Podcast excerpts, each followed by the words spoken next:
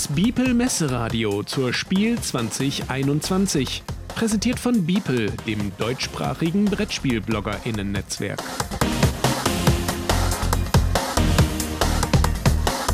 Interview.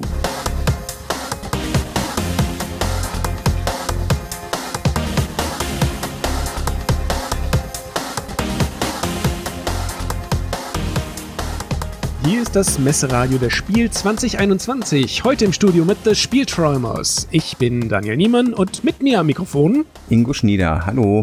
Hallo Ingo. Heute haben wir einen ganz besonders tollen Gast, nämlich den formidablen Daniel Teuerkaufer von Boardgame Circus. Hallo Daniel. Hallo und ich zücke den Hut vor eurem Publikum. Stell dich doch mal kurz den ZuhörerInnen vor, die dich nicht kennen sollten. Das dürften die meisten nicht sein, aber so in zwei Sätzen Wer dich noch nicht kennt, wer bist du? Was machst du? Ich bin Daniel, der Geschäftsführer von Boardgame Circus und das sage ich jetzt deshalb so hochtrabend, weil Boardgame Circus, der Brettspielverlag, natürlich nicht nur aus mir besteht, sondern auch die fantastische Lisa und der superbe Dirk dabei sind. Aber ich habe das mal ursprünglich ins Leben gerufen und dieses Team eben dann aufgebaut ja, und bei Boardgame Circus, da bringen wir Spiele raus, die richten sich so an Familien, erfahrenere Personen und alle, die dabei mitspielen wollen. Ja, und wir sitzen ja zusammen am Mikro, um uns auch mal das diesjährige Line-Up von Boardgame Circus äh, mit dir zusammen mal anzuschauen. Ähm, welche Titel können wir denn von dir zur Messe erwarten? Also es gibt zwei Klassen in dem Fall. Und zwar einmal die Spiele, die anschau- und erwerbbar sind. Und dann gibt es noch ein paar Spiele, die zunächst mal nur anschaubar sind auf der Messe. Fangen wir mal mit ersteren an. Also ganz neu und jetzt ja auch schon im Handel ist Mutlose Monster. Ein kleines Zwei-Personen-Bluff- und Deduktionsspiel, bei dem Plättchen ausgelegt werden. Eine Person spielt quasi den Dungeon und baut den Dungeon auf mit äh, verdeckt liegenden Plättchen, versteckter Monster drin, die immer dann aktiv und gefährlich werden, wenn sie eben auf eine bestimmte Art platziert sind. Jedes Monster hat da seine eigene Vorliebe. Und die andere Person, die versucht durch diesen Dungeon zu kommen, und dabei eben durch Ausschluss, äh, ja, aber vielleicht auch ein bisschen durch das Lesen der anderen Person eben herauszufinden, wo ist das Betreten eines solchen Plättchens ungefährlich, wo ist es vielleicht gefährlich. Und das Ganze geht durch drei Level, in denen die Monster dann eben auch ausgewechselt werden und dieses Dungeon neu aufgebaut wird. Und das ist ein flottes Spiel, so was sich ungefähr 10, 15 Minuten spielt und auch schnell dann einfach mal die Rolle getauscht ist, dass die andere Person eben das Verlies spielt. Also bei uns heißt es gar nicht Dungeon, sondern das Verlies spielt. Und äh, die andere Person da durchgeht, ja, das ist so ein Ding, was halt wie auch unser Obsttein super gut in die Hosentasche passt, was man dann mitnimmt, auf der Reise, sonst wo unterwegs spielt und ein super Türöffner ist, um eigentlich Menschen, die jetzt sonst vielleicht auch gar nicht spielen, damit reinzuholen. Also das funktioniert echt mit allen. Hat das auch so die Größe von dem Obsthain? Genau, das ist ähm, zwar nicht ganzes Format, weil es mhm. quadratisch ist, aber tatsächlich ist die Schachtel auch ja in etwa so groß wie die Handfläche einer kräftigen Person, sag mhm. ich mal. Mhm. Das kriegst du locker in die Hosentasche, in die Reisetasche mit rein. Ah, da vielleicht noch ein Hinweis für alle, die sich das ähm, auch holen wollen oder Interesse daran haben. In den 1000 Exemplaren, die es zunächst mal jetzt nur gibt, von denen auch gut ein Drittel schon weg ist, ähm, haben wir was versteckt. Und zwar fünf dieser Spiele enthalten statt einem roten Spielstein einen goldfarbenen. Und wer so ein Spiel findet oder, oder hat halt äh, mit diesem goldfarbenen Spielstein, der gewinnt dann tatsächlich auch, äh, diejenige gewinnt dann auch ein Spielepaket von Boardgame Circus. Also da ist noch das mal so goldene Ticket, Ost ja. Ja, ja, da ist noch mal so eine Ostereiersuche. genau. Und im Kontrast zu diesem ja kleinen, feinen Spiel haben wir dann wirklich auch noch ein großes, für uns jedenfalls relativ großes, auch das erste Spiel, glaube ich, bei uns in so einer 30 mal 30 Schachtel. Das ist im Schatten der Pagode. Ein Set Collection, Ressourcenmanagement Spiel, in dem es äh, darum geht, Panoramen, also aus Karten zu bauen. Und diese Karten, die das Panorama bilden, die lege ich zunächst mal dann äh, vor mir aus, spiele sie aus und die haben bestimmte Ressourcenanforderungen und wenn ich die erfülle, darf ich die eben auch umdrehen und ablegen zu fertigen Panoramen, die dann gewertet werden. Und der Clou ist eben, wie ich diese Ressourcen einsammle und da ist dann die titelgebende Pagode das Entscheidende und zwar ist die dreidimensional. Also im Spiel gibt es eine 30 Zentimeter hohe dreidimensionale Pagode mit vier Etagen. Und diese Etagen, die lassen sich drehen und je nachdem, ähm, ja, wie ich meine Aktionen nutze, das ist auch auf den Karten aufgedruckt, also es sind Multi-Use-Karten, wie man so schön sagt, ähm, kann ich dann diese Pagode drehen und sammle dann eben Ressourcen immer von der Seite ein, auf die ich gerade schaue. Also wenn vier Personen spielen, schauen vier Personen auf je eine Seite der Pagode und äh, die dürfen sie dann eben mit den Karten gesteuert drehen und dann dort die Ressourcen, die sichtbar sind, einsammeln, um ihre Bauvorhaben zu vervollständigen. Das ist ein Spiel, das richtet sich jetzt eher, sag ich mal, ans gehobene Spielerniveau, an die Familie Plus, aber eher vielleicht fast schon leichtes Kenner, Kennerinnenniveau von unten und ähm, bildet damit eben, wie gesagt, jetzt mal einen Kontrast zu sowas wie Mutlose Monster und ist bei uns also dann eins der anspruchsvolleren Spieler aktuell. Ja, mit einem Fokus auf Timing, wann mache ich was. Also das Spiel endet ähm, einfach nach einer vorgegebenen Zeit, nicht nach einer vorgegebenen Punktezahl. Es endet, äh, wenn das so und so vielte Panorama fertiggestellt wurde, beziehungsweise die zehnte, aber das kommt auf die Personenzahl an, also an die Personenzahl angepasst, zehnte Karte ausgelegt wurde. Und man muss eben schauen, dass man diese Ressourcen und auch der Lagerplatz dafür, den man hat, der ist begrenzt, das Ganze knackig eben in dieser Zeit ähm, gut gemanagt bekommt. Genau. Und der Clou dabei ist noch, es gibt eine Wertungsleiste, auf der vier verschiedene ähm, Farben, nenne ich es jetzt mal, oder Gottheiten sind es, tatsächlich gewertet werden können. Und da gibt's auch nochmal so einen Racing-Charakter. Und zwar kann ich jetzt, wenn ich bei einer Farbe bis auf den zehnten Wertungsplatz vorgerückt bin, nicht mehr auf einen elften vorrücken, aber wenn ich dort noch einmal Punkte bekommen würde, darf ich stattdessen alle anderen in dieser Wertungsleiste einen Schritt zurücksetzen. Und das Ganze kann theoretisch so weit gehen, dass ich auch Personen von der Wertungsleiste komplett runter verdränge, die dann eben in dieser Farbe nicht mehr werten können.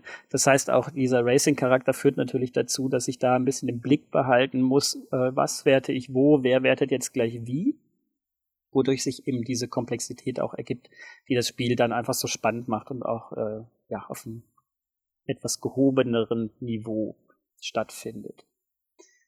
So. Das sind die beiden Spiele, die wir vor Ort haben werden, die also auch erwerbbar sind. Dazu kommen dann schon bekannte oder nicht so bekannte Spiele aus dem letzten Jahr, die ja keine physische Präsenz hatten, wie Wildcards, Wildes Weltall. Natürlich haben wir Obstheim da, Rock'n'Roll, also alles aus dem letzten Jahrgang, KT. Ähm, wer einmal das ganze Package kaufen will, wird auch die anderen Spiele kriegen. Aber in der Präsentation sind eben im Wesentlichen im Schatten der Pagode, Mutlose Monster. Und dann aus der Kategorie Spiele, die ich nur anschauen, aber nicht mitnehmen kann, das große Dungeon Crawl Horrorspiel Makina Arcana. Das wird dort sein vor Ort. Und wir haben noch mhm. ähm, Geheiminformationen, die wir jetzt hier droppen können. Also es gibt einen Verlag, der sich kürzlich aus ähm, Asmodee befreit hat, bei dem im Prinzip unter der Asmodee-Zeit lange Zeit nichts mehr kam, der aber eigentlich mal für sehr erfolgreiche Spiele stand, nämlich zum Beispiel ein Takenoko, was sich über 400.000 Mal verkauft hat. Mhm. Und dieser Verlag, Bombix, der ist zurück auf dem Parkett mit eigenen Spielen, mit großem Tamtam -Tam und wir sind der deutschsprachige Partner für deren nächstes großes Spiel nach Takenoko, nach Abyss. Und das heißt im englischen Titel Garden Nation. Wir sind mhm. jetzt gerade noch dabei, ähm, den Namen zu finden, der zur Messe dann, oder jetzt, wenn ihr das hört, schon äh, auf dem Spiel auf der Schachtel steht. So viel sei jedenfalls hier schon mal aufgenommen für die Ewigkeit, dass wir den nächsten großen Titel von und mit Bombix rausbringen, was uns sehr, sehr freut. Und auch das werdet ihr vor Ort eben anschauen können. Also Garden Nation ist ein äh, Spiel, das ist noch komplexer, gehobener ein Stückchen als ähm, im Schatten der Pagode. Ein Area Control Spiel, in dem es darum geht, auch Aufträge, die auf äh, Karten sind, mit Bauvorhaben zu erfüllen. Aber es hat zwei ganz besondere Clues die es auch so, die ich so in keinem anderen Spiel bisher gesehen habe, die das sehr, sehr interessant machen. Und zwar bestimme ich am Ende meines Zuges, wer nach mir dran ist. Und ähm, diese Person, die ist dann im Prinzip auch nur dort, also in dem Gebiet tätig, das korrespondiert mit dem Aktionsfeld, wo ich vorher meine Aktion gemacht habe. Ihr müsst euch das so vorstellen, ihr habt, mhm. ihr habt ähm, neun Gebiete, eins in der Mitte und die anderen rundherum. Das ergibt dann im Prinzip wieder sowas wie ein Hexagon von der Form her. Und jedes dieser Gebiete ist unterteilt in neun Felder, auf denen Aktionen gemacht werden können, die eben mit diesen größeren Gebieten korrespondieren. Das heißt, wenn ich in einem Gebiet, zum Beispiel auf dem Feld auf 12 Uhr eine Aktion mache und dann sage, der Daniel ist danach dran, dann muss der Daniel danach, bezogen auf das ganze Spielbrett, in dem Gebiet, was sich oben auf 12 Uhr befindet, seine Aktion machen. Okay. Und kann dort wieder wählen zwischen neun verschiedenen Feldern, auf denen er die oder eine oder mehrere Aktionen macht. Und Daniels letzte Aktion in diesem äh, Gebiet oben auf 12 Uhr entscheidet dann darüber, er hat ja eins der neun Felder gewählt, die insgesamt mit den neuen Gebieten auf dem Spielplan korrespondieren, wo dann Ingo seinen Zug macht. Mhm. Mhm. Das hört sich nach Brainburner an. Tatsächlich ist es das gar nicht. Also ähm, wir haben das gespielt, äh, logisch, wäre auch mal blöd, wenn nicht. Ähm, wir haben das gespielt mit unterschiedlichen, sag ich mal, Niveaus. Und ich selber bin ja nur Familienniveau, Familie Plus. Ich bin kein äh, Kennerin-Spieler.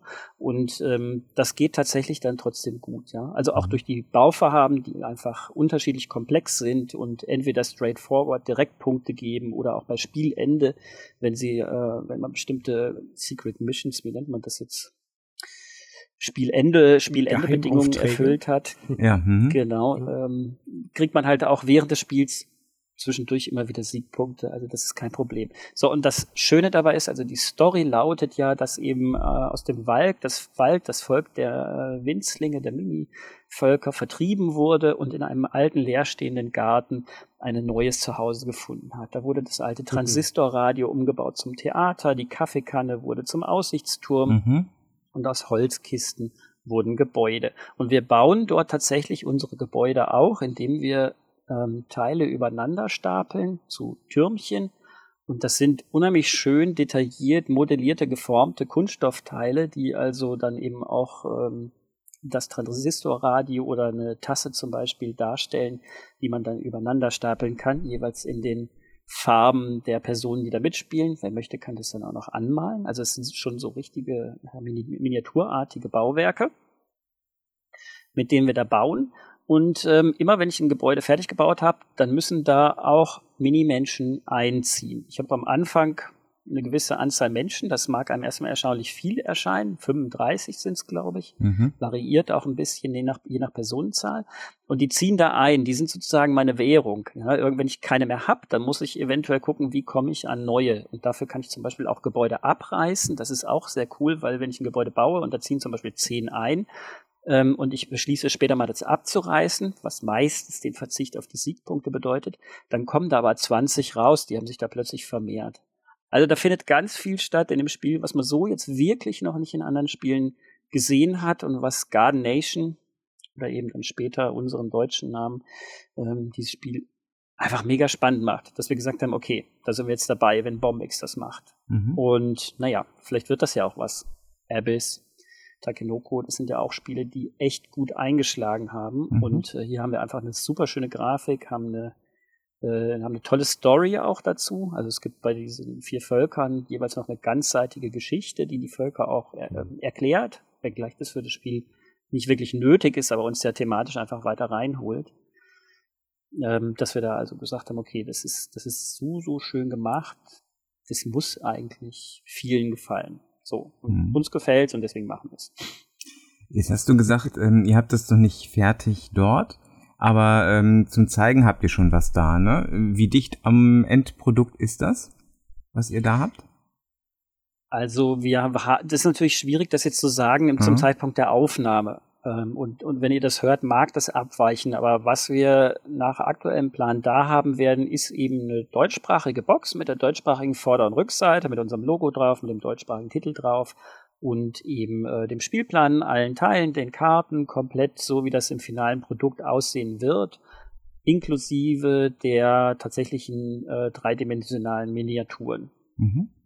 Genau. Also wir haben jetzt zum äh, Spiel immer noch einen Prototyp, der auch fast fertig aussieht, mhm. inklusive Grafik und allem. Nur die Kunststoffteile, die man dann stapelt, die sind bei uns im Prototyp Holzwürfel. Mhm. Und ähm, auf der Messe soll das dann aber tatsächlich so aussehen, wie man es später bekommt. Wann erwartest du, dass das in den Läden stehen kann? Wir planen es momentan für die BerlinCon. Mhm. Das Spiel wird zeitnah umgesetzt von uns. Das heißt, zum Zeitpunkt der Messe ist die Übersetzung schon äh, längst in vollem Gange, die ganze Lokalisierung in vollem Gange. Aber wir wollen dem Spiel auch ähm, Zeit geben, sag mal, vor ein bisschen Marketing machen zu können und nicht wie jetzt aktuell auch bei der Seefracht immer so in Verzögerung zu kommen, dass das eine knappe Nummer wird. Deswegen haben wir gesagt, dann terminieren wir das mal auf die BerlinCon, haben vorher genug Zeit, das Spiel schon zu zeigen, abzufotografieren, zu filmen etc. Und, das ähm, wäre jetzt vielleicht auch dann wieder die Überleitung, wir wollen natürlich den anderen Spielen, die bis dahin noch kommen, erstmal ihren Raum geben. Mhm. Denn ähm, im Januar, Februar, März kommen ja dann eben zum einen Makina Arcana, Heimliche Herrschaft und auch noch die Tiere vom Ahorntal. Also diese mhm. Spiele sind ja auch, äh, ja, wenn du so willst, Jahrgang 21, 22 Neuheiten. Heimliche Herrschaft, ähm, wie beschreibt man das eigentlich? Also es ist auch im Endeffekt ein bisschen ein Bluff- und Deduktionsspiel, bei der ihr in verdeckten Rollen mit ähm, je zwei Fraktionen, das ist die Besonderheit dabei, versucht für eine eurer Fraktionen äh, eine Mehrheit zu erlangen. Also es gibt so ein Spielbrett, auf dem eben die Fraktionsmarker hin und her bewegt werden. Das kann durch die Karten manipuliert und gesteuert werden. Und ähm, am Ende ist es so, dass eben die Zielvorgabe lautet sei, mit einer von deinen Fraktionen, die also geheim auf einer Karte vor dir hast, in dem vorgesehenen Zielbereich für diese Fraktion und habe dann aber auch von dieser Fraktion während des Spiels die meisten Karten ausgespielt. Das ist so ein bisschen nerdigeres Spiel, sag ich mal, ja. Also das ist jetzt vielleicht nicht unbedingt das super Familienspiel, sondern das richtet sich schon eher an Menschen, die halt Lust haben, auszuprobieren, wie weit kann man mit verschiedenen Karteneffekten gehen, weil jede Karte hat einen anderen Effekt, tut auch äh, teilweise andere Dinge, bewegt diese Marke auf dem Spielbrett und verschiebt dadurch natürlich ähm, dieses Kräftegleichgewicht zwischen den Fraktionen. Ich kann aber auch Karten kopieren, ähm, quasi anderen Leuten äh, die Karten aufdecken, die sie geheim vor sich abgelegt haben und ähnliche Dinge. Also das ist schon ein sehr interaktives Spiel und ähm, richtet sich dann eher ja schon an Gamer, sage ich mal. Genau. Und im Kontrast dazu, die Tiere vom Ahorntal ist wirklich ein Familienspiel, wenn auch, würde ich sagen, wieder ein bisschen gehoben nach hinten raus, aber alle können mitspielen. Und das ist ein äh, Dice-Worker-Placement-Spiel. Also es gibt einen Dice-Pool, der bestimmt, auf welchen Feldern ich was machen kann. Aber bevor ich diese Würfel einsetze, gehe ich erst einmal mit meinen Tieren, also meinen Workern, auf die Felder, bei denen ich gerne etwas machen möchte. Das heißt, ich gehe erst einmal raus und schicke die alle zur Arbeit, damit sie fleißig das kaufen, holen, tun, was meine Höhle am Ende gemütlich macht. Das ist so das Spielziel, die eigene Höhle gemütlich einzurichten. Aber ob die da erfolgreich waren, wo ich sie hingeschickt habe, das bestimmen eben dann die Würfel. Und da bedienen wir uns dann ähm, eben teilweise an einem gemeinsamen Würfelpool haben, aber auch unsere eigenen Würfel für uns nur. Und da müssen wir eben überlegen, welchen Würfel nehmen wir für was, damit ich wo welche Aktion ausführen kann.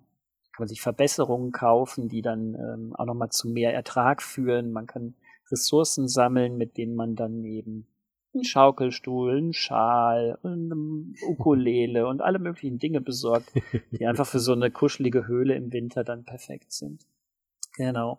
Wenn ich jetzt nichts vergessen habe, ähm, dann war's das. Es kommt dann noch, das ist jetzt äh, eine Erweiterung, die Ruchlos-Erweiterung, Seemannsgarn, auch im ersten Quartal des nächsten Jahres raus, die sich ganz klar an die richtet, die eigentlich schon Ruchlos haben, weil Ruchlos ist so gut wie ausverkauft. Es gibt ja noch einen kleinen Restbestand.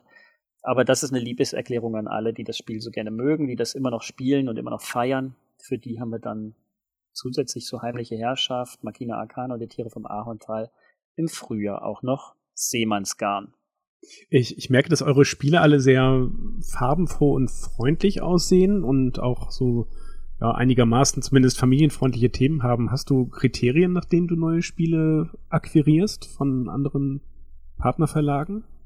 Auf jeden Fall. Das ist auch für jedes Spiel der Fall, exklusive Makina Arcana, welches ja aber, das muss man hier mal klar darstellen, kein Boardgame Circus Spiel ist, sondern von Adriama Games.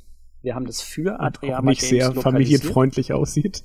genau, das ist komplett am anderen Ende des Spektrums. Ähm, da sind wir Vertrieb und da hätte ich jetzt auch tatsächlich gesagt, das passt jetzt von der optischen, thematischen Erscheinung her erstmal nicht rein ins Portfolio von Boardgame Circus die Art des Spiels und, und warum ich das auch gut finde und so, das ist wieder ein anderer Punkt, ja. Aber du hast recht, bei Boardgame Circus mhm. sagen wir halt, die Spiele sollen familienfreundlich sein und das schließt tatsächlich auch ähm, bestimmte Dinge aus. Das schließt für mich im Gewalt aus, das schließt für mich äh, Zombies aus, das schließt auch Blut und Verbrechen aus. Also ein Spiel, in dem jetzt äh, die Mafia unterwegs ist oder so. Haben wir auch schon häufiger mal abgelehnt, solche Sachen. Wir haben auch Klischee-Themen abgelehnt, aus unseren Augen, muss man sagen, Klischee-Themen. Wir gehen jetzt nicht mehr in den hundertsten Tempel und plündern da Schätze, die eigentlich anderen hm. Völkern gehören. Also wir achten da schon ja. so ein bisschen drauf, dass wir da keinen Quatsch machen, der schon hundertmal gemacht wurde und der einfach völlig äh, unzeitgemäß ist. Also wir wollen ein bisschen divers sein, wir wollen vor allem aber bei Artwork auch schön sein, bunt hast du gesagt. Wir wollen auch mal andere mhm. Welten zeigen. Das ist auch das, was ich am Spielen eigentlich am tollsten finde, in diese Welten einzutauchen und ja, mich spricht das einfach an, wenn das mal ein bisschen edgy ist, wie bei Wildes Weltall oder wenn das eben wie beim Mutlose Monster einfach so total süße Monsterchen sind. Ähm, oder auch ja bei die Tiere vom Ahorntal, dass die lieblichen Tiere sind. Da kann ich einfach diese, und das sollen auch alle, die spielen, wenn sie das wollen, die, die Welt wirklich mal abschalten, ins Spiel reingehen und einfach mal eine gute Zeit haben. Diese gute Zeit, die besteht für mich nicht nur daraus, dass das schön aussieht, sondern die besteht für mich auch daraus, dass ich mich nicht über Regeln streiten muss, dass es irgendwie so kompliziert ist, dass mir am Ende der Kopf raucht, sondern ich möchte halt ein Erlebnis, bei dem möglichst viele mitspielen können, dass aber auch diejenigen, die spielt oder auch erfahrener spielen, so gut unterhält, dass die wieder zu dem Spiel kommen und nicht sagen, naja, das war jetzt ein bisschen platt. Das ist eigentlich das Credo bei mhm. Boardgame Circus. Spiele, in die du leicht reinkommst, die dich aber dann doch immer wieder fordern, weil du trotzdem Entscheidungen zu fällen hast, äh, weil es nicht beliebig oder belanglos ist, was du im Spiel machst. Und wenn du dann das beides zusammennimmst, also diese, diese Art, diesen Typ des Spiels und eben das bestimmte besondere Artwork des Spiels, das oftmals aus der Reihe fällt, das siehst du ja auch bei Heimliche Herrschaft wieder ganz deutlich, ähm, dann hast du Boardgame Circus Spiele. Ja, meine Frage hast du jetzt direkt schon beantwortet, äh, nämlich die Ausnahmen äh, Makina Arcana und Endeavor hätte ich jetzt Der noch Okolyt. gedacht, ne? So, aber das ist bei Endeavor galt ja das gleiche, ne? Ähm, genau. Das ist ja auch kein Boardgame Circus Spiel, sondern das habt ihr gemacht für, weiß ich gar nicht mehr, für wen war's? Nee, das muss ich mal richtig stellen. Ähm, Endeavor hatten wir schon seit 2018 im Vertrieb. Okay. Und haben, und es gab von Burnt Island Games eben aus der Kickstarter-Kampagne heraus die deutschsprachige Edition. Und ich weiß wirklich gerade nicht mehr, wie wir da zusammengekommen sind. Aber wir haben das in den Vertrieb genommen und gesagt, gut, wir helfen euch, das hier zu verkaufen und in den Markt zu bringen. Und die erste Edition davon, auch die erste deutschsprachige, die hatte das Burnt Island Logo drauf. Das war kein Boardgame Circus Spiel. Mhm. Als das dann ausverkauft war und Burnt Island Games die Erweiterung gebracht hat, auch auf Kickstarter, also äh, eine neue Ära auf Deutsch, da haben wir dann wurden wir gefragt, ob wir es dann nicht ähm, verlagsseitig machen wollen. Und ich hatte da schon Interesse dran. Möchte aber auch dazu sagen, du hast recht, das passt nach heutigen Kriterien nicht mehr rein, weil das ein Kolonialisierungsspiel ist. Und das äh, würden wir so nicht mehr machen. Habe ich aber damals zugesagt und ich wusste, dass Frosted Games da auch Interesse dran hat, dass, also dass sie es gut finden, das Spiel. Und ich bin ja eher so ein Teamplayer, der gerne mal mit äh, verschiedensten Menschen mal hier, mal da zusammenarbeitet, einfach um zu gucken, wie das ist. Also Dinge, die ich noch nicht gemacht habe, die mache ich einfach mal gerne, um diese Erfahrung zu sammeln. Und da habe ich Matthias von Frosted angerufen und habe gesagt, pass auf, die Option wäre Endeavor eben verlagsseitig zu machen. Ich weiß, dir gefällt das auch. Hättest du Bock, dass wir das zusammen machen? Und da hat er gesagt, ja, komm, lass uns das machen. Es war auch einfach erstaunlich, dass das wirklich nur ein Anruf ist und man sagt, komm, machen wir. Also er ist da wirklich genauso offen, wie ich ähm, hingegangen bin. Und dann haben wir Endeavor verlagsseitig gemacht. Und das bedeutet tatsächlich, da wurde nochmal komplett Redaktion angesetzt. Die alte, nicht von uns gemachte, existierende deutsche Übersetzung wurde komplett weggestrichen. Wir haben es von Grund auf neu übersetzt, teils auch Dinge anders angeordnet. Es hat eine komplett neue Terminologie. Vielleicht der Tipp an alle, die die erste deutsche Edition haben, äh, ladet euch mal die Spielanleitung unserer deutschsprachigen runter. Dann seid ihr nämlich abgegradet. Also am mhm. Material hat es jetzt nicht so viel geändert. Aber wir haben zum Beispiel auch das Spielbrett und die äh, Bezeichnungen auf den Plättchen eingedeutscht, die eben in der ersten Edition noch Englisch waren. Also das war wirklich schon eine verlagsseitige ähm, volle Lokalisierung. Mhm. Genau. Und insofern ist es ein Boardgame Circus Spiel und es ist auch ein Frosted Games Spiel. Aber thematisch, inhaltlich ist es eben halt nach heutigen Standards, die wir an Spiel anlegen, kein Kandidat mehr für Boardgame Circus. Mhm. Du hast jetzt gerade Lokalisation und ähm, Übersetzung teilweise äh, verwendet. Ist das äh, ein Unterschied, ob man lokalisiert oder übersetzt? Ja, genau. Also bei einer Übersetzung, da kann, könnt ihr euch alle was drunter vorstellen, ne? Wird von links nach rechts, natürlich auch nicht äh, zwingend eins zu eins, eben der Text in eine andere Sprache transferiert. Und bei der Lokalisierung wird das Spiel auch an die Eigenheiten und äh, Bedürfnisse des Zielmarktes angepasst. Das können so einfache Dinge sein, wie auf der Schachtel müssen andere Angaben sein, aus rechtlichen Gründen, äh, bis hin zu, wir ändern die Struktur der Spielanleitung, weil die Art, wie hierzulande gespielt wird, anders ist als im Quellland, also aus dem das Spiel ursprünglich kommt. Und das passiert tatsächlich häufiger, als ihr jetzt vielleicht denken mögt, ähm, dass man also nicht ein Spiel eins zu eins transferieren kann und dann funktioniert das hier schon ist auch so ein bisschen nähkästige Plaudere. Gerade der deutschsprachige Markt ist also sehr penibel, was die Spielanleitung angeht. Und das will ich jetzt gar nicht unbedingt negativ meinen, weil ähm, wenn ich jetzt mir so manche Quellen angucke, die wir in die Hände bekommen, dann frage ich mich immer, wie schaffen die das, das Spiel in dem Land überhaupt zu spielen, ohne dass der Tisch irgendwie stundenlang diskutiert. Mhm. Ähm, und da gibt's für uns immer einiges redaktionell noch zu machen. Und das ist halt bei der Lokalisierung eben der Punkt, dass wir selber ja eine Inhouse-Redaktion haben und dass diejenigen, die bei uns übersetzen und äh, wenn das jetzt zum Beispiel bei eigenen Spielen auch oft Lisa ist, äh, ich das bin, Dirk das ist, dass wir da redaktionell dran gehen. Ich kann da kurz ein paar Beispiele nennen. Ähm, bei Buntes Burano war das so, das ist ein Titel aus 2019 von uns, dass eben im Originalspiel einem gegen Spielende die Karten ausgehen können, weil man die halt abwirft. Das ist, passiert nicht immer, das kommt auf die Personenanzahl an und wie halt ähm, während des Spiels gespielt wird, aber es kann eben passieren. Und in unserem Spiel ist das einfach so gelöst worden, das haben wir natürlich auch vorher getestet und mit dem Originalverlag abgesprochen, dass eben diese Karten nicht abgeworfen, sondern unter den Kartenstapel zurückgesteckt werden. Und prompt ist das Problem gelöst. Äh, bei Im Schatten der Pagode mussten wir auch was aus unserer Sicht fixen. Im Originalspiel konnte es passieren, dass man einen der Bauplätze, die man vor sich hat, mit einer Karte, die man eigentlich nicht hätte dort legen dürfen, blockiert. Denn in dem Moment, wo du die Karte nicht hättest legen dürfen, darfst du sie ja auch nicht fertigstellen und bauen und dann würde sie diesen einen Bauplatz, den du vor dir hast, auf ewig sperren und du hättest nur noch zwei statt drei Bauplätze.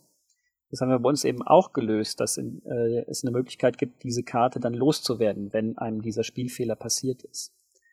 Und so zieht sich das durch fast alle Spiele tatsächlich, dass unsere, ja, Shoutout an Lisa vor allem, sehr, sehr gute Redaktion äh, da Dinge findet, die in Edge Cases, also wirklich eher in Ausnahmefällen zu Problemen führen können. Und das merkt ihr zum Beispiel, wenn ihr auf Boardgame Geek so ein bisschen guckt bei unseren Spielen, dann werdet ihr zu diesen Spielen oft äh, Fragen finden, die sich auf die Original, äh, Originalversion des Spiels beziehen. Wie ist das mhm. eigentlich in diesem seltenen Fall, wenn dies und das, den hatten wir jetzt mal? Dass ich dann immer die Antwort gebe und sage, in der deutschen Edition ist es so und so. Weil wir diese Edge Cases fast immer finden eigentlich und ähm, für uns halt lösen können. Meine knallharte journalistische Frage äh, zwischengeschoben Ihr hattet buntes Burano, ihr hattet wildes Weltall, ihr habt die mutlosen Monster. Wer von euch dreien hat es geschafft, dass es nicht prachtvolle Pagode heißt? Im Schatten der Pagode, der Titel ist von mir. Genau, der, der ist von mir. es gibt auch keine interne Richtlinie, dass jedes Spiel eine Alliteration sein muss. Mhm. Wenn es irgendwie catchy kommt und passt, dann gerne. Mhm.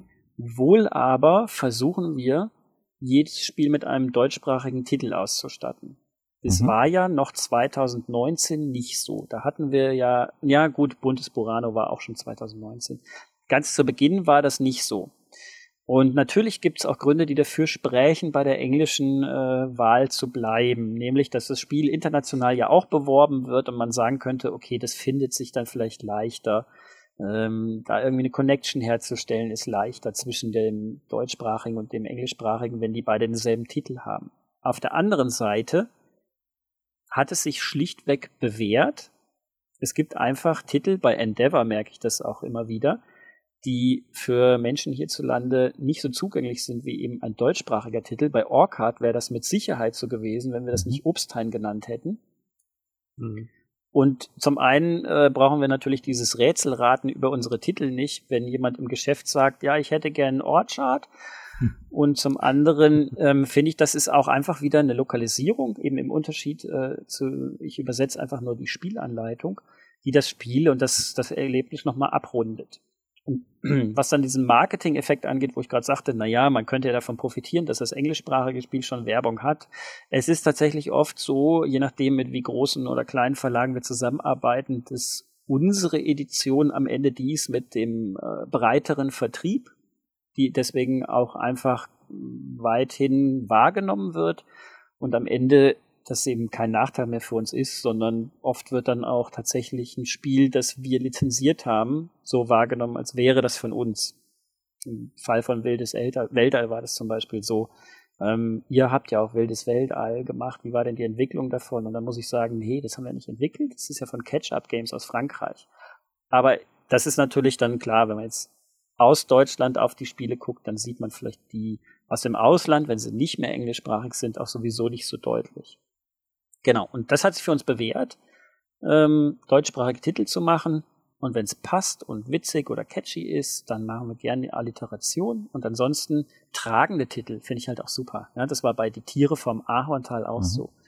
Der Titel, der ist so ein mhm. bisschen in der Tradition von äh, unten am Fluss oder als die Tiere den Wald verließen. Das waren ah, so mhm. mhm. Geschichten, ja, wo ich ähm, im Hinterkopf dachte, ich würde gern so in die Richtung, dass das auch der Titel eines Romans oder eines Films sein könnte, ohne jetzt irgendwie cheesy zu wirken. Mhm. Und im Schatten der Pagode hat mega gut gepasst. Wir hatten null Ahnung, wie wir das nennen sollen. Das heißt ja im Original Four Gardens, aber das jetzt irgendwie die vier Gärten zu nennen, das klang so uninspiriert. Und mhm ich weiß nicht, wie ich drauf kam. Es ist auch nicht so, dass jeder Titel immer von mir ist. Wir haben ja sehr viele Freelancerinnen, die bei uns mitarbeiten, SupporterInnen, die mitarbeiten. Und all diese Menschen sind ähm, bei uns in so einem internen Kommunikationstool. Und wenn wir Titel suchen, wie jetzt auch eben für Garden Nation, dann ähm, werfen wir das da rein und dann kommen dann von allen möglichen Seiten Namensvorschläge und oft ist es so, dass der eine Namensvorschlag dann den nächsten nach sich zieht und inspiriert und wir dann sozusagen aneinander entlang tanzen, bis wir dann plötzlich zu dem tatsächlichen finalen Namen kommen. Und da kann es halt auch mal sein, dass alle Namen irgendwie so blöd sind, dass dann plötzlich jemand anders sagt, nee, das muss ganz anders sein, wie wär's denn mit so und so und bam, hat man's dann. Also das ist so der mhm. Think Tank bei uns intern. Ähm, wie ist denn das? Äh, scoutest du aktiv nach Spielen von anderen Verlagen oder kommen die durch die Partnerverlage automatisch zu dir? Es passiert beides. Also wir haben unsere festen Partner. Zum Beispiel ist ja für die Lizenzen von äh, Q-Birds und Wildes Weltall der Verlag Catch-Up zuständig. Äh, nee, Entschuldigung, nicht für die Lizenzen, muss ich sagen. Für die Entwicklung der Spiele ist Catch-Up zuständig. Für die Lizenzen ist BlackRock zuständig und in dem Fall ist eben BlackRock auch ähm, die Firma aus Frankreich und der Vertrieb der diesen Export managt und uns dann die Titel zukommen lässt. Und BlackRock hat ein Portfolio von mittlerweile, glaube ich, 16 Verlagen. Das heißt, mit denen treffen wir uns regelmäßig und lassen uns zeigen, was die neu im Portfolio haben. Und äh, von da picken wir dann sozusagen auch die Titel, die bei uns reinpassen. Das machen andere auch. Also Frosted Games hat ja auch Spiele rausgebracht, wie Paper Tales, das ist auch von Catch-Up, ähm, die dann bei BlackRock sind. Im Prinzip fast jeder deutsche Verlag hat irgendwo mal ein Spiel, was von BlackRock vermittelt wurde. Und das sind so, würde ich sagen, fortlaufende Partnerschaften, die sich auch wirklich bewährt haben, ähm, wo wir wissen, auf deren Seite findet ja schon eine Vorauswahl statt. Also eine Firma wie BlackRock, die bietet jetzt nichts an, was nichts taugt, sondern Sachen, die sich halt eben in ihrem Markt auch bewährt haben. Und die kennen uns sehr gut, die wissen, was wir mögen. Und da können wir wirklich direkt und straight kommunizieren, wenn die mir zwölf Spiele zeigen und ähm, zehn davon sind Partyspiele, dann dauert so ein Briefing auch gar nicht lange. Dann zeigt er einfach, hier ist ein Spiel für sechs bis zwölf Personen mit witzigen Cartoons. Ich sag, danke, zeig mir das nächste. Das geht dann wirklich so. Und, und diese Partnerschaft ist so super gut halt einfach deswegen, weil das eben nicht mehr persönlich genommen wird, sondern wirklich man weiß, was ist auch für den jeweiligen Partner das Richtige.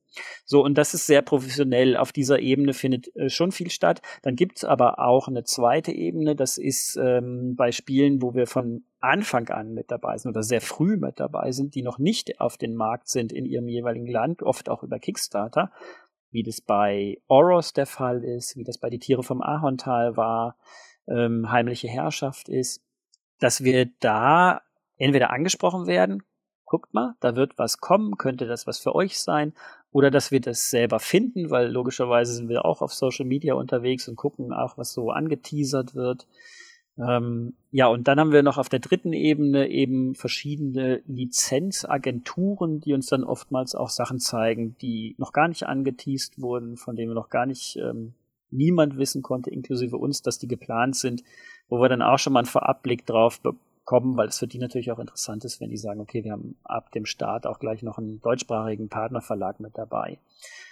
Und eingeschränkt jetzt aktuell. Die vierte Ebene wäre halt direkt Autorinnen Spiele zu machen. Das heißt, äh, die kommen auf uns zu, die gehen über die Webseite, benutzen dort äh, das Formular, mit dem sie eine Idee einreichen können. Das ist jetzt aktuell aber geschlossen, weil wir haben sechs Autorinnen-Spiele in Entwicklung zurzeit. Eins davon ist ein größeres, auch wieder von Rainer Knizia. Und diese mhm. ureigenen Boardgame Circus Spiele, die wir sozusagen wirklich in unserer Entwicklungsschmiede mit den Autorinnen umsetzen, die bilden dann sozusagen ja, die Ergänzung zu den Lizenztiteln bei Boardgame Circus. Welche gab es da bisher, die, ähm, die ihr entwickelt habt oder mitentwickelt habt? Also das allererste Spiel, das wir mitentwickelt haben, war ja Heldentaufe, wenn auch nur eingeschränkt. Also ja. ich will mich da nicht mit falschen okay. Lorbeeren schmücken. Da äh, war viel fertig, muss man sagen.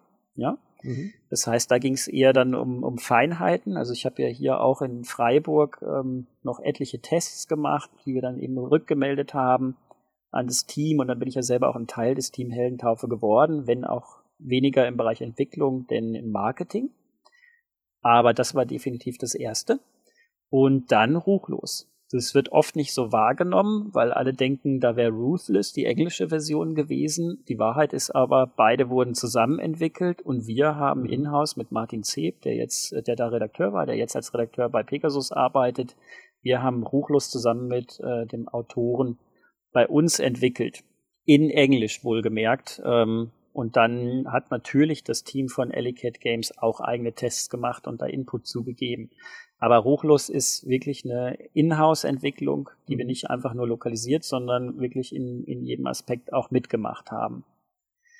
Ja, dann kam ja Bundesborano Cosmic Factory, Q-Birds, KT und Endeavor, an denen wir äh, gar nichts gemacht haben, wenn man so will, außer der Lokalisierung. Das allein ist sicherlich schon einigermaßen aufwendig. Und auch bei Lock and Roll waren wir wieder beteiligt. Also das kam ja schon mal als Rolle-Cut vorher raus und bei der Umsetzung waren wir dann mit eingebunden in Artwork-Fragen und eben auch in Detailfragen, was die Spielregeln angeht. Genau. Und dann sind die nächsten, nach dem, was ich jetzt vorhin alles aufgezählt habe, einmal Fika, ein Zwei-Personen-taktisches Kartenspiel, bisschen gehobeneres Niveau, in dem es darum geht, ein Café zu betreiben und ähm, am Ende halt das ja, effizientere, bessere, gemütlichere, schönere, teurere, wertvollere Café betrieben zu haben. Dann haben wir Grease Monkey Garage, ja schon lange in der Entwicklung. Fragen sich die Leute, ja, wann kommt das seit drei, vier eigentlich Jahren schon, mal ne? raus? ja, ja, genau. Aber ich meine, man darf nicht vergessen, da war auch wirklich eine Pandemie dazwischen und einiges ist ganz schön über den Haufen geworfen worden. Nichtsdestotrotz, Grease Monkey Garage kommt auch nächstes Jahr raus als mhm. ähm, von uns mhm. direkt mit dem Autoren entwickeltes Spiel. Und in der gleichen Reihe haben wir dann Lost Lights. Auch das vielleicht ein Jährchen länger, als man gedacht hätte, aber die Dinge wollen gut reifen. Lost Lights ist mhm. eben wieder ein Zwei-Personen Area Control und Card Drafting, Kartenaktionsmechanismus-Spiel ähm, das wir auch komplett selbst entwickelt haben. Auch das Artwork, wofür wir sogar eine Hintergrundgeschichte von, keine Ahnung, 16 DIN A4 Seiten oder ähnliches entwickelt haben, inklusive Charakteren und allem, was man jetzt in dem Spiel gar nicht unbedingt braucht, was aber schön ist, wenn man in die Welt eintauchen möchte und diese Welt soll dann nach Möglichkeit auch fortgeführt werden. Also weil da sind so Sachen gemacht worden, dass ich auch ähm, bestimmte Welt, in der die Leben entwickelt haben, in der zum Beispiel das Licht in verschiedenen Farben scheint und es nachts nie ganz dunkel wird, sondern nur rot und blau. Und dann habe ich dafür ein Planetenmodell entwickelt und bin ins Planetarium in Freiburg gegangen und habe die gefragt, wie das halt ähm, funktionieren könnte in der Realität. Und dieser Planet, der wird von einem Eisring aus äh, Eiskristallen umrundet und das Licht der Sonne bricht sich darin und bricht sich in die Farben auf und das ist alles ganz wahnsinnig, aber tatsächlich haben die mir bestätigt, dass das also natürlich muss so ein Fall erstmal irgendwo überhaupt existieren können, aber dass das dann tatsächlich so funktionieren kann. Genau, also da haben wir unheimlich viel reingesteckt, das ist dann Lost Lights und ähm, was ich jetzt noch gesagt hatte vorhin, da haben wir aber den Titel und alles äh, noch nicht äh, offiziell, das werden wir noch geheim halten. Das ist eben das größere Spiel vom Rainer Knizia. Mhm. Und äh, dann haben wir aber auch noch ein Spiel vom Arve Fühler, das wir gerade in der Entwicklung haben. Und ein dänisches Team aus äh, mehreren Autoren, also eine Designgruppe, die haben wir auch gesigned für ein Dice Placement Spiel. Da ist ja für Nachschub gesorgt bei euch, ne? Oh. Ja, das ist natürlich erstaunlich, was da los ist, muss ich sagen. Mhm. Ähm, man meint es auch irgendwie gar nicht, weil wir sind so im Flow, wir machen die Spiele, an denen wir gerade sitzen und dann kommen da Sachen, die wir sehen und denken, ja, das wäre schön, lass uns das mal angucken und dann haben wir das Gefühl, das wollen wir unbedingt machen. Also ich bin sehr, sehr froh, einfach auch über das Team, über diese Möglichkeit, diese Spiele machen zu können und wie uns das auch gelingt, weil im Endeffekt ist das natürlich mit viel Arbeit verbunden mit äh, immensen Investitionen. Und es ist auch jetzt nicht so, dass wir da auf hohem Niveau schweben. Also wir machen ja tendenziell eher kleinere Auflagen immer noch und dann ist das natürlich auch in der Produktion teurer. Aber dass das soweit funktioniert und soweit auch getragen wird von denjenigen, die die Spiele spielen, gut finden, äh, weiterempfehlen, das macht uns schon sehr, sehr glücklich. Für dieses Jahr ist die Frage natürlich äh, wichtig. Ähm, ich weiß nicht, ob, ob du es zwischendurch schon mal hast fallen lassen, dann wäre ich in dem Moment nicht ganz aufmerksam gewesen. Ähm, werdet ihr auf der werdet ihr auf der Spiel äh, vor Ort direkt sein? Ja, da warst du nicht so aufmerksam, weil wir haben ja gesagt, wir sind auch mit, äh, haben ja auch Titel da, die man sich dort anschauen und einige, die man ja, kaufen kann. Stimmt, macht Aber trotzdem Sinn, ist die. Frage berechtigt, denn es ist wirklich eine schwierige Entscheidung gewesen. Und wir wissen ja bis heute nicht, äh, gut, jetzt ist ja Messe, wenn ihr das hört, aber wie sieht diese Messe eigentlich aus? Wir gehen mit kleinem Besteck hin. Also wir haben die kleinste Standgröße von 10 Quadratmetern gebucht. Wir brauchen dadurch auch weniger SupporterInnen und haben gesagt, das ist okay, wenn wir das im Kernteam bespielen, alle zweifach geimpft. Das war eben auch wichtig für uns und äh, dort die Spiele zeigen können.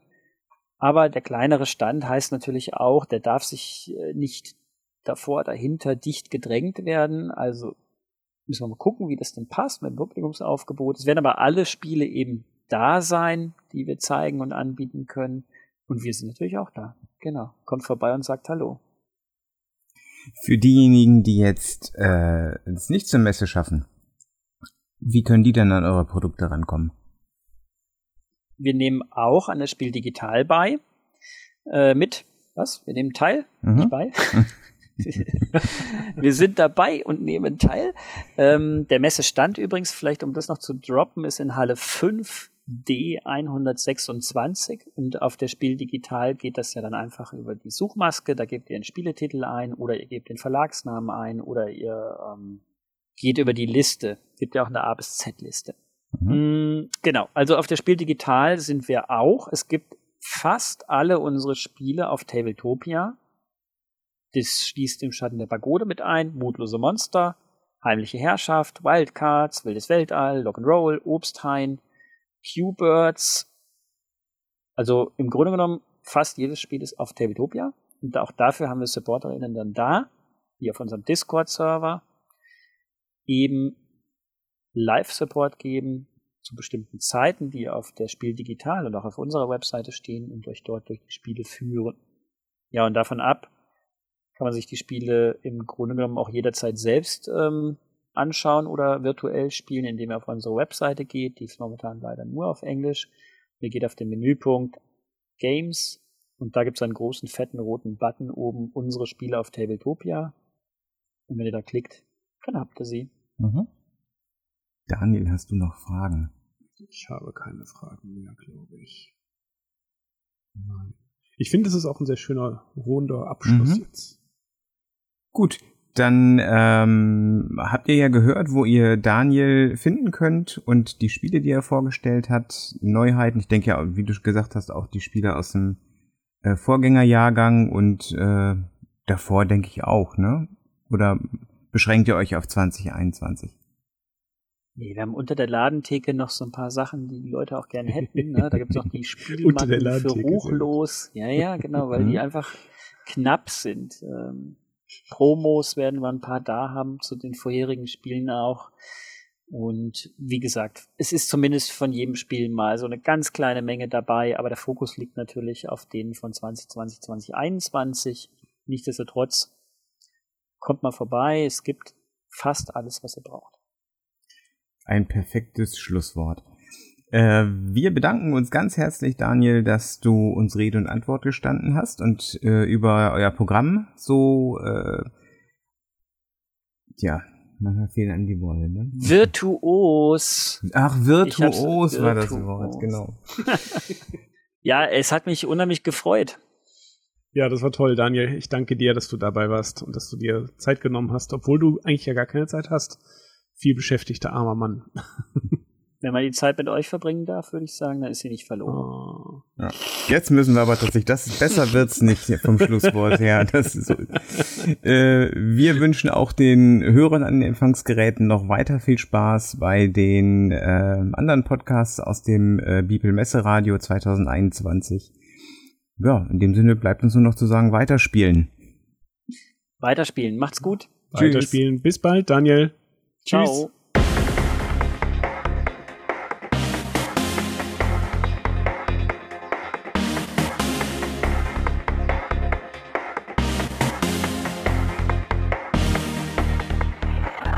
Das war ein Podcast aus dem Beeple Messeradio zur Spiel 2021, präsentiert von Beeple, dem deutschsprachigen Brettspiel-BloggerInnen-Netzwerk.